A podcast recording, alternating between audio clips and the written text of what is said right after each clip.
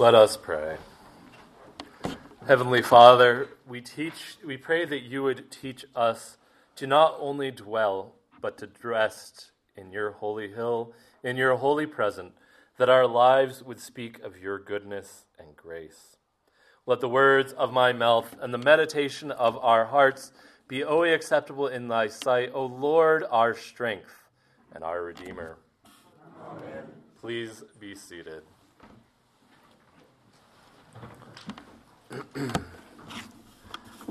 Earlier this week, I was driving somewhere and I drove by a little training place for another religion. And one of the things that always amazes me about that place is how many times I see people coming in and out of it when I happen to drive by. I don't like to, you know, say, oh, they're awful and we're amazing. And so I'm just being vague here. But as I drove by, my mind started thinking about kind of the differences between us and them and the, and the ramifications of these dis- differences. And one of the, the major differences is it's, is it's a works based religion, this other, this other church or organization. And one of the things I've noticed when we, when we have works based theology is the ramification of this is that we tend to become puffed up. We tend to become proud. So if we, we slip into the mindset that our salvation is earned by what we do, we tend to start to think ourselves rather special. But when we realize that our salvation is earned by grace alone, it humbles us and it makes us desire the good things. It makes us to desire the things which David asks this morning. David starts his psalm with a question. He asks the Lord, Who shall sojourn in your tent? Who shall dwell in your holy hill? That's how the ESV renders it, and I think that's a little more accurate than our Coverdale Psalter, although that Coverdale Psalter is rather poetic when it says, Who shall dwell and who shall rest? This dwelling or sojourning, which the first part of the question asks, is really who shall be a foreigner? Who shall be welcomed as a foreigner into the Lord's tent? In other words, who shall be a guest of the Lord? Likewise, this sense of dwell, I actually really like how the Coverdale draws that out, is rest. Because dwelling or resting, as, as either of the translations render it, means who shall then start to belong there, who shall live there permanently. and it, it, it escalates this question from being welcomed as a foreigner into a place, as we are when we come to Christ, to knowing that we belong there that that is our home. And this lives at tension with this idea of the tent and the holy hill. If you're wondering, well, why does God live in a tent? You need only to go back to Exodus 26 and 27, where God spells out to Moses what his tent should look like. So, this was the place that the, that the Ark of the Covenant would reside within. And, and Moses tells, or God tells Moses, when my presence is upon the tent, you put it down, and you and Israel will rest there. And then when my presence goes up, you'll move on to the next stop. And David really wanted to build the Lord a permanent temple. But for a number of reasons, the Lord said, no, this will be the job of Solomon. And so when David's writing this, the Ark of the Covenant is still stored in this little sort of temporary tent. And so what, it, what, what David is drawing at is the place where the Lord, the representation of the place of the Lord amongst his people. And so David wonders who? Who can dwell? Who can rest? Who can stay as a foreigner? Who can make their home with the Lord? The Lord then responds to David in the next four verses. The Lord responds with four main themes. The person that has the desire for a pure heart can dwell with the Lord. The person that avoids doing evil against others can dwell with the Lord. The person who loves what is good can dwell with the Lord.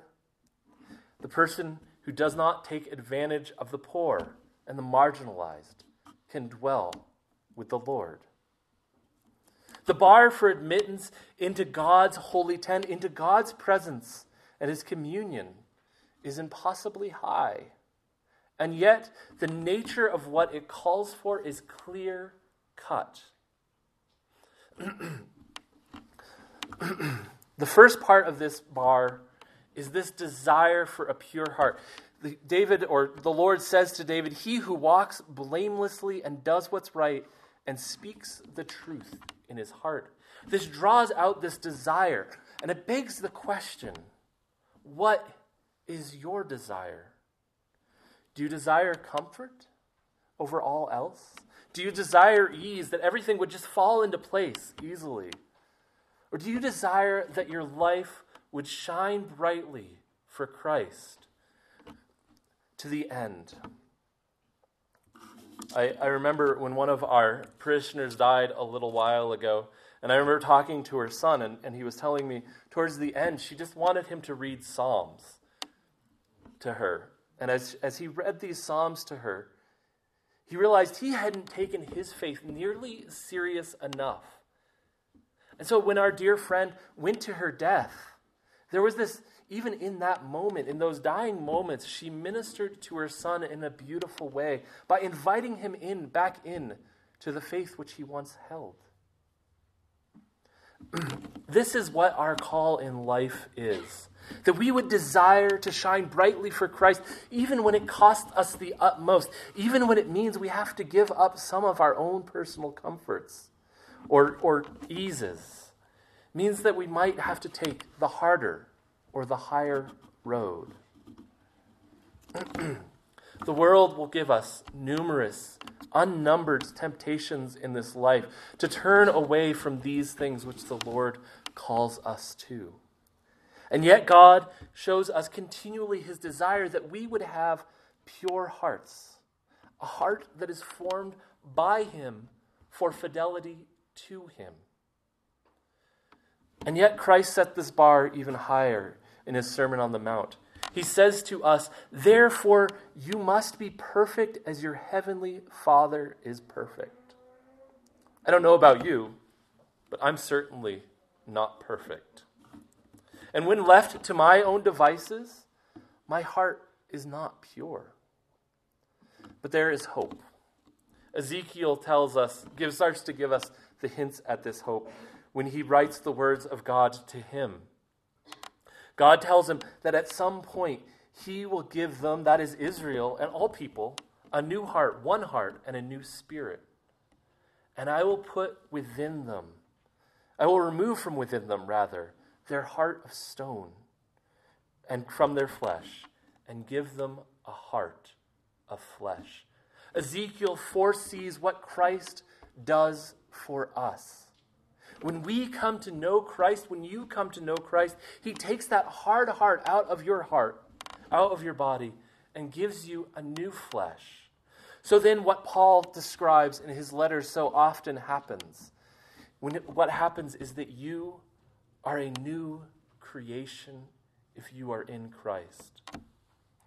We do not meet this high bar that the Lord has set, but Christ already has. Christ has already fulfilled all four of these, not just the desire for a pure heart. In fact, he had the purest of hearts.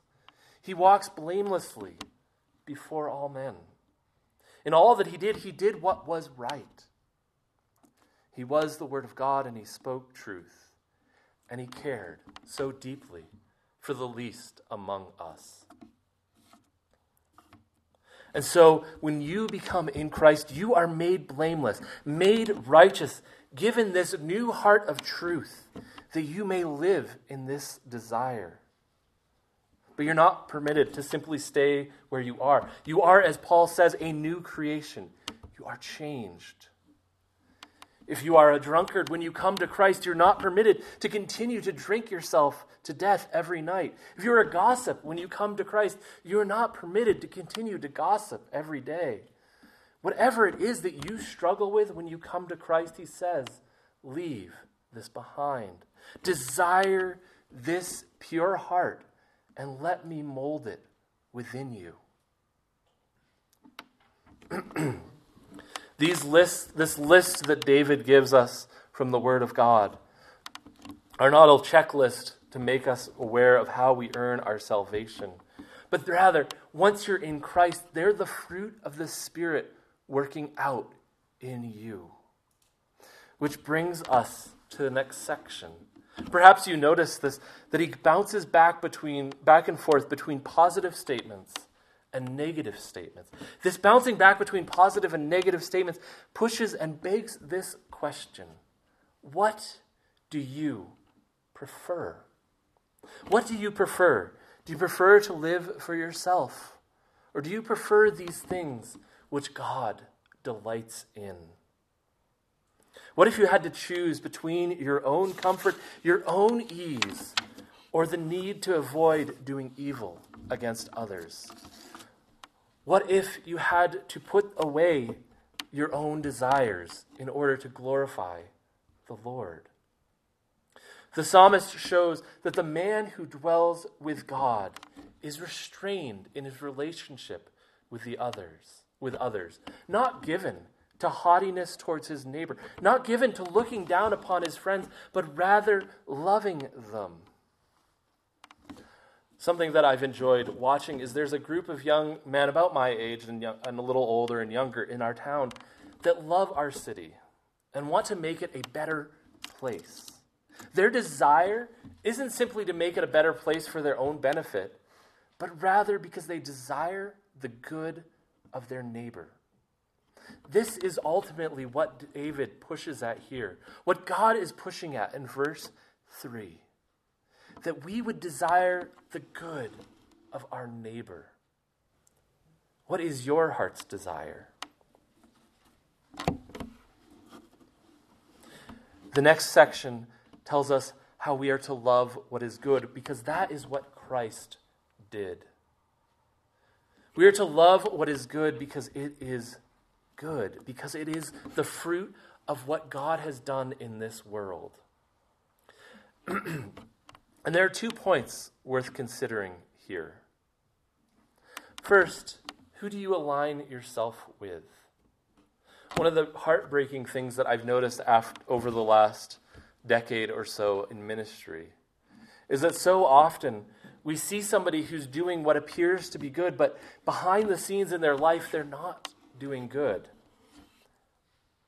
They're doing some evil. And the people that could say to them, hey, you need to stop this because you're going to cause damage, don't. They simply allow it to flourish because they think, well, so and so is doing good. And then all of a sudden, that, that evil that they're, they're, they've been permitted to do pops out and it destroys so much. that, that beginning of verse 4 is a little bit jarring. It says, In whose eyes a vile person is despised. And if we read that and, and, and stop, we might be I don't want to despise anyone. And what David is really driving at is that whole idea of if you have somebody in your life who is doing something vile, don't let them. Tell them this is vile. This is bad. This is evil. Repent and turn away. Because the damage of that evilness damages so much. And so we should, defi- we should despise vile actions. They're not good. We should not tolerate sin, whether it's the sin within ourselves or the sin in another person. Despise that sin. The last sentence of this verse 4 is equally interesting, and it's a little confusing the way that the ESV words it. He says, they, they, they render it, who swears to his own hurt and does not change. I rather like how the Tyndale Psalter draws this out. They, they, he drew it out in this way He that swears unto his neighbor and disappointeth him not, though it were to his own hindrance. In other words, he who says, I will do this thing, and then realizes, oh no, that's going to cost me, doesn't stop and not do it, but rather he continues on to do that. Now, who does that make us think of? We have to rewind all the way back to the beginning of humanity, to chapter 3 in Genesis. Remember what God tells the snake. he tells him that a descendant of Eve will come to crush his head. But we have to fast forward now from David to Christ. Christ is that descendant. He is the one that comes to crush the head of the serpent. But what does it cost Christ? Christ must die in order to destroy Satan. Christ must experience death so that we can be freed from the temptation of Satan. It costs God everything in order that you might have life. He models that for us. He models this very word, these very phrases for us.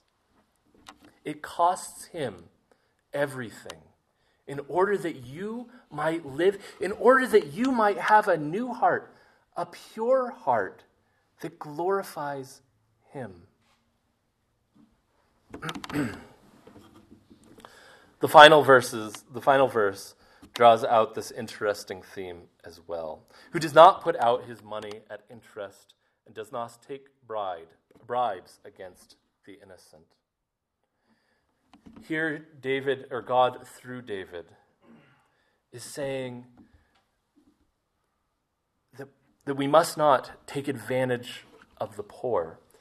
It's very odd to me that throughout the history of man, this is something that we've flourished at. This is, in fact, the great charge that the prophets often have against Israel. They say, No, no, you've taken advantage of the poorest among you. One the, in one case, they talk about moving the stones so that, so that the rich person has more room in their field and the poor person loses part of their field. And so when David talks about not loaning his mo- money out for interest, he's not talking about banks. He's not saying, well, you shouldn't have a mortgage, although you should be wise with your mortgage.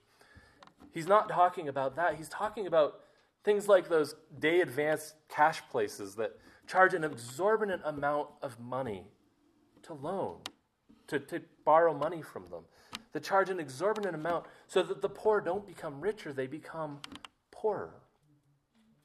But the takeaway for you and I isn't that we shouldn't work for those, I, I don't think you should, but the takeaway is that if a family member or friend comes to you and wants to borrow money because they've hit a hard up point, don't be like, sure, I'll give you a hundred bucks, but you're going to owe me $125. Just give them the money and if they can repay you, let them repay you. Don't take advantage of their situation for your own gain. And the same is the case for bribing a, a, bribe against the innocent. I can't imagine a more awful thing to do than to be like, take some money and, and tell some lie about this good person. It's not what we are to do as Christians. We are to speak the truth in love at the same time, each of these clauses in this psalm ask and beg the same question What is your desire? Is your desire for riches at all cost? Is your desire for, for comfort and pleasure at all cost? Or is your desire to dwell in Christ? In the Sermon on the Mount, Christ says, Blessed are the pure in heart for they shall see God. If we're realistic as we examine our hearts, we'll realize that we are terribly, terribly messy people. I think uh, I know most of you love Christ. Most of you love your family and love your church. But you also love yourselves. You love your comforts. You love pleasures too. Our hearts are not pure. But Christ's heart was pure. He lived that life that you cannot live, and He gave you His pure heart. And so, let me tell you this good news. The process of sanctification will take you your whole life. It will eventually mean that you will have to die. But if you are in Christ, he is making your heart pure so that you love Him more today than you did yesterday, so that the temptations of this world today are duller than they were yesterday. So that on that great last day, you can see God. So that as the psalmist writes this morning, he who does these things shall never be moved, so that you shall never be moved. This is the great assurance, my friends. When Christ is working in you, when Christ is making you and giving you a new heart, when Christ, when you prefer Christ above all else, there is no depth, no height, no anything in this world, in heaven above, or in the earth beneath that can move you. In the name of the Father, and the Son, and the Holy Ghost.